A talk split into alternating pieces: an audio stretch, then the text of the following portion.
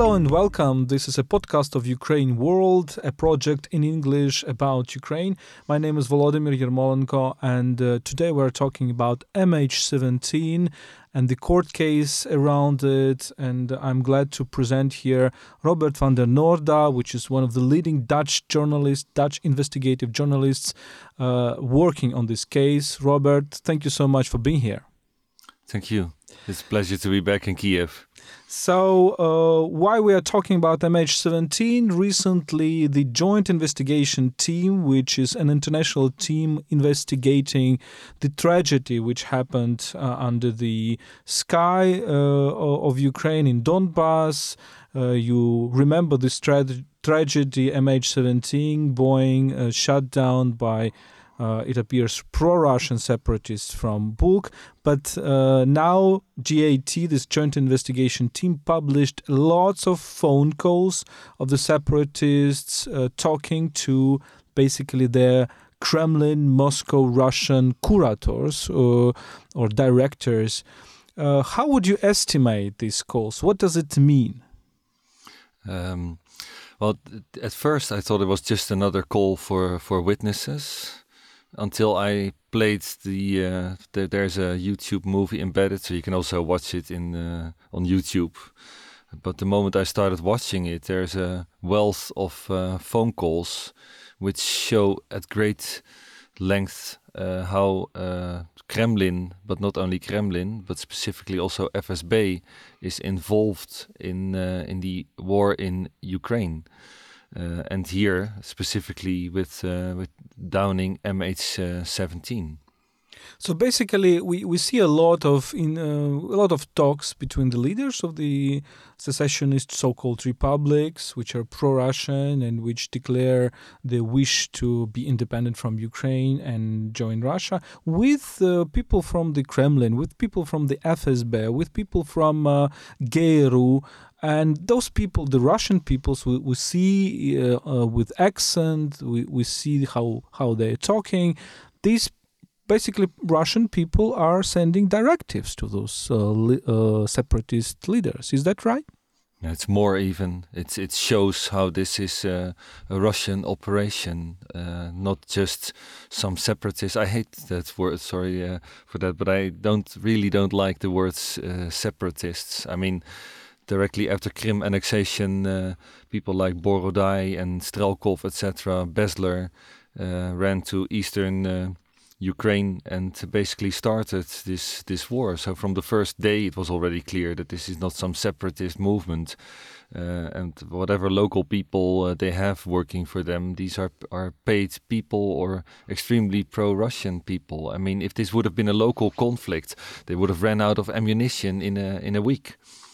And uh, well, we're talking specifically about MH17, but in a wider perspective, this shows uh, exactly how Russia is uh, uh yeah, like guiding, uh, directing, uh, financing, supplying this this war in Ukraine. And the yeah, the pity for those people in the airplane is yeah, that, whether it was an accident or not, but the they, they were shot down, and we have 298 uh, dead people in a field uh, uh, near Donetsk.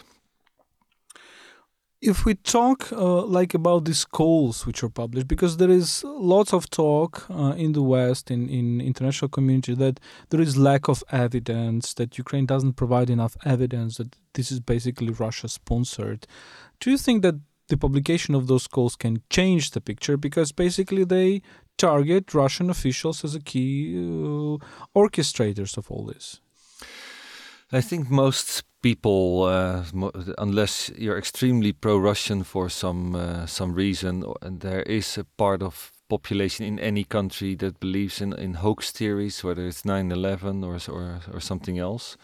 Um, whether this will convince people, um, I don't know. I think it will. It will I don't know, add to to people's view on how Russia was behind behind all this. Whether it will really convince people now. There was already so much info released. I mean, we started with this technical report where they've shown that it's a, a Buk. this Buk with Russian crew was parked near the location where uh, the uh, the Buk was actually fired. It was a Russian crew. That um, it was a were Russian journalists who actually talked to these uh, people. They were not allowed to. Uh, Associated Press was, uh, was was present. So even before it was shot down, I, I had already had this article. I recently added it to a publication in uh, in May when I wrote about those uh, this incredible campaign by this uh, internet research agency where they blamed Ukraine. Um, so whether it will convince more people, that will be interesting to to to check on on social media to to track. Uh, but there is already so much info. There were no Ukrainian Buks present. Even Almaz Antey, the Russian state company uh, that produces this uh, uh, Buk, says it's a it's a it's a Buk. And there are still all these theories out there uh, that it's I don't know some Ukrainian jet uh, fighter jet that sh shot it out of the the sky. And uh, that was basically a, a strategy used by Russian uh, state sponsored by state owned TV channels to show that the Ukrainian jets behind, etc. Yeah, I collected a lot of those uh, theories. It was uh, there, there's a theory that Israel is behind it, that Mossad put a bomb on board. There's this theory that it's MH370 uh, and the Dutch put dead people in it and dumped it uh, somewhere near Donetsk. So there are actually people who think this is the same airplane, which is it's, it's as bad as these flat Earth believers this hoax theory. Um, I mean, there is an incredible load of, of evidence, and if you would not believe in the OVV slash JIT theories and what they say happened, so that's Russia, a Buk from uh, 53rd Brigade from, from Kursk, uh, the only answer is, and that's the interesting uh, setback here for those people, is that it, it can only be a deep state conspiracy theory whereby all countries that uh, are actually working in this JIT team, so Malaysia and uh, uh, I think even Belgium, U Ukraine, etc., then it is one and big, Netherlands big, and Australia. Yeah, yes. Exactly, Netherlands, Australia. Th then it must be one big conspiracy theory uh, and I, there are at the beginning there were 200 plus experts. Now it's a smaller team because they finished the, uh, the, the technical study. But the chance that this is some deep state conspiracy is is zero. I mean, I, I was in Ukraine. Uh, I landed just before uh, MH17 was shot down. I flew to Kiev from um, from Moscow I just landed and I got a phone call from one of these people who was who was actually later on the team who did the investigation in those uh, those fields. And the, the first thing they said uh, was the airplane is shot down. And it seems it was done by um, by Russians or whatever you call them, pro-Russian rebels or whatever name you you, you prefer. The, the Americans released radar data at that time, and though it's a very the, the map is not very detailed. Uh, it's still possible to uh, see where where the uh, missile was was shot, and that matches with the with the only site that it could have been. So that data is is correct. Whether America has very detailed maps, yeah, that remains to be seen. But but there is lots of media reports. For example, there is a media report by Chris Miller and his uh, I think, fellow colleagues from Radio Liberty who basically came to the place and, and saw the place where it was the the missile was launched when when he was reporting on this uh, from these territories. Let me ask, what are the prospects of this case? Because it's it, it's it's not journalists who released this, these uh, no. phone calls. It's not Ukrainian Secret Service. It's a joint investigation team which prepares a court case. So do you have the information when this court case will start? Where will it be? And uh, can you can you tell us the details? Um, I got I got an email. Uh, I think last week when this court case will will start, but I would need to check on uh, the the exact date. But I think the first session will be quite uh, soon. But the actual interesting thing here is uh, um, the only one, the only company uh, who could have recorded those calls was, of course, SBU. Um, and uh, the Ukrainian uh, security service. Yes, uh, but undoubtedly, uh, the moment uh, immediately after it was shot down, there were the discussions, at, and then the Netherlands took the lead because most casualties in the MH17 plane are Dutch. So uh, the, Dutch people are in the in the lead here. They accepted this. There was actually asked by Ukraine whether they wanted uh, to be in the in the lead, um, which I think is a good uh, thing. Uh, but there must, yeah, and of course there is cooperation between uh, SBU and the and the Netherlands. So uh, they, I'm sure that they talked about. Uh, we recorded, I don't know, thousands probably of those calls. Some encrypted, some not, and they've been working. Uh, I don't know how long uh, on de on decrypting them. And the question is whether those calls that they released last week. whether these were decrypted recently or maybe longer ago but def that definitely was done in co full cooperation uh, between uh, JIT and uh, SBU. And uh, do you have the information? So this court will take place in the Netherlands. Yes. Yeah, it's uh, the, the, physical uh, court is actually inside the Schiphol airport. Do you expect that Russians will try to defend themselves because now they're just saying that it's all fakes and it, it didn't happen, etc. Yeah, that's interesting. Whether uh, actually somebody from Russian government at some point will appear in uh, in court. I mean, uh, the only person who who could have been physically in court is uh, is Tsemach, uh, but uh, yeah, well, he was extradited to to to Russia again. now he said that he's willing to talk again, but he he wants to be in somewhere in Donetsk territory. I actually, at the time that it was that it became known that uh, that they caught him, I mean, they they put a very heavy team on capturing him. One person died, one was severely injured.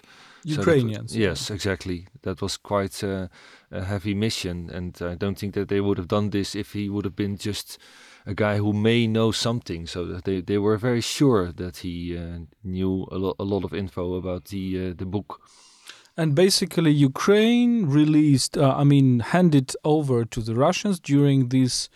Uh, during this exchange of prisoners, uh, it was very important exchange for for Ukraine because uh, it was uh, in, in in September because uh, people like Sentsov, like yeah. Ukrainian sailors, Pavlov, like Grib, uh, like Kolchenko, like like Balukh, many of, many of them came back for Ukraine.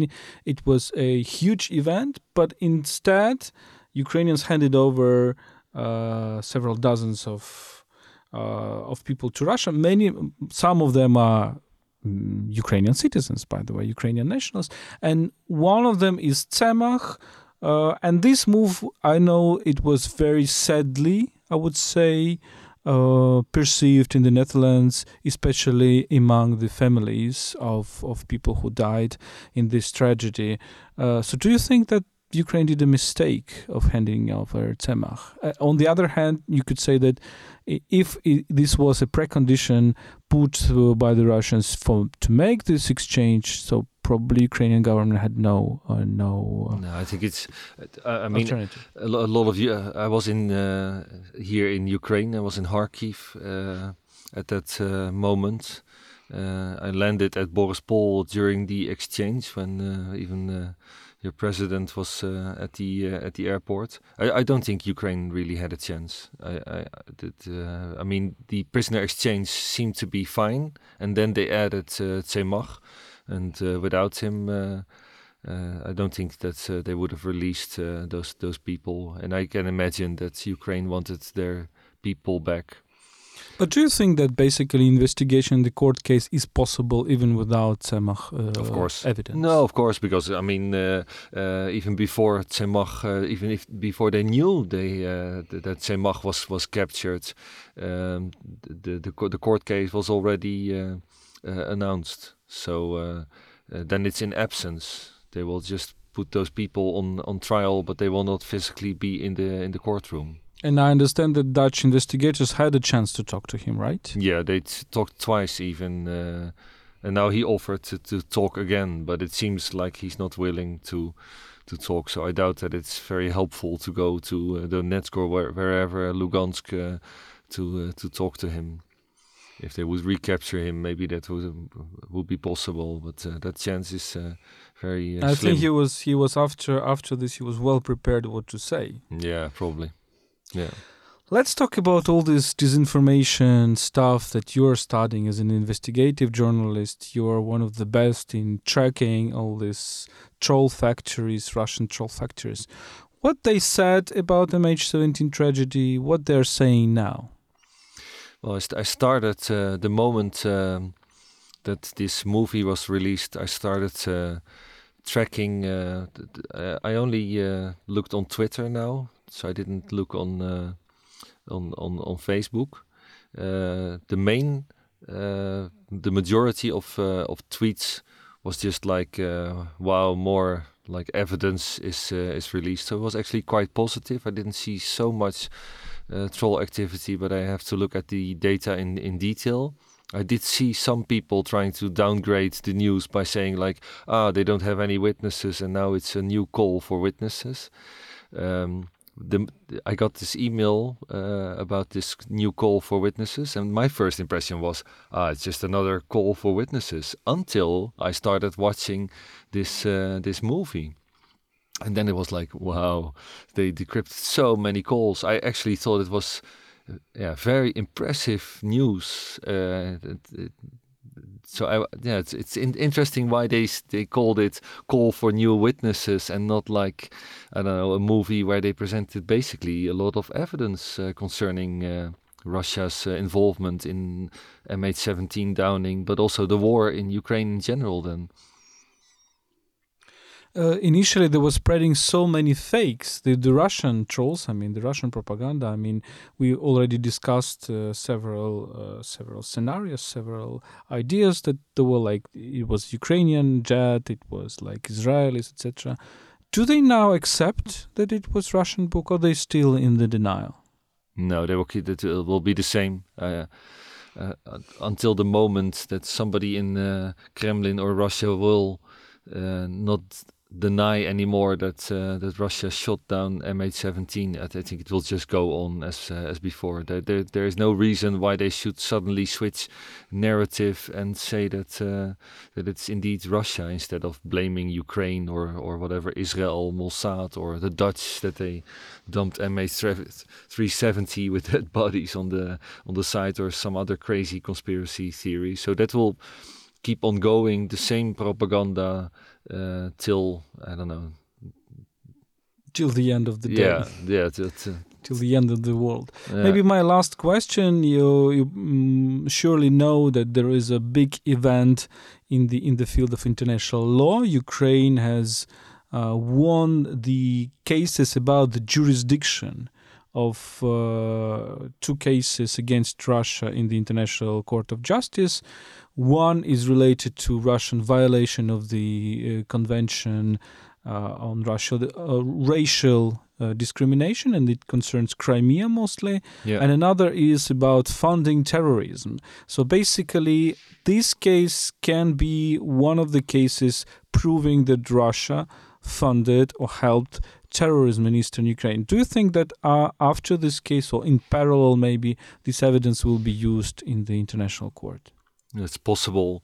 Uh, it's it's a good thing that, um, especially for this uh, funding uh, of of terrorism, whether it's really funding by money or supplies, because I mean, if they if if this would have been a local conflict, they would have run out of ammunition in uh, I don't know in days probably, and now it's we're we're five years into this uh, this conflict, and still they seem to have more ammunition than uh, half of Europe, which is, is, is bizarre. Of course, that's the best evidence that this is not just some local uh, conflict. So I, I, didn't see any chance that Ukraine wouldn't uh, win this.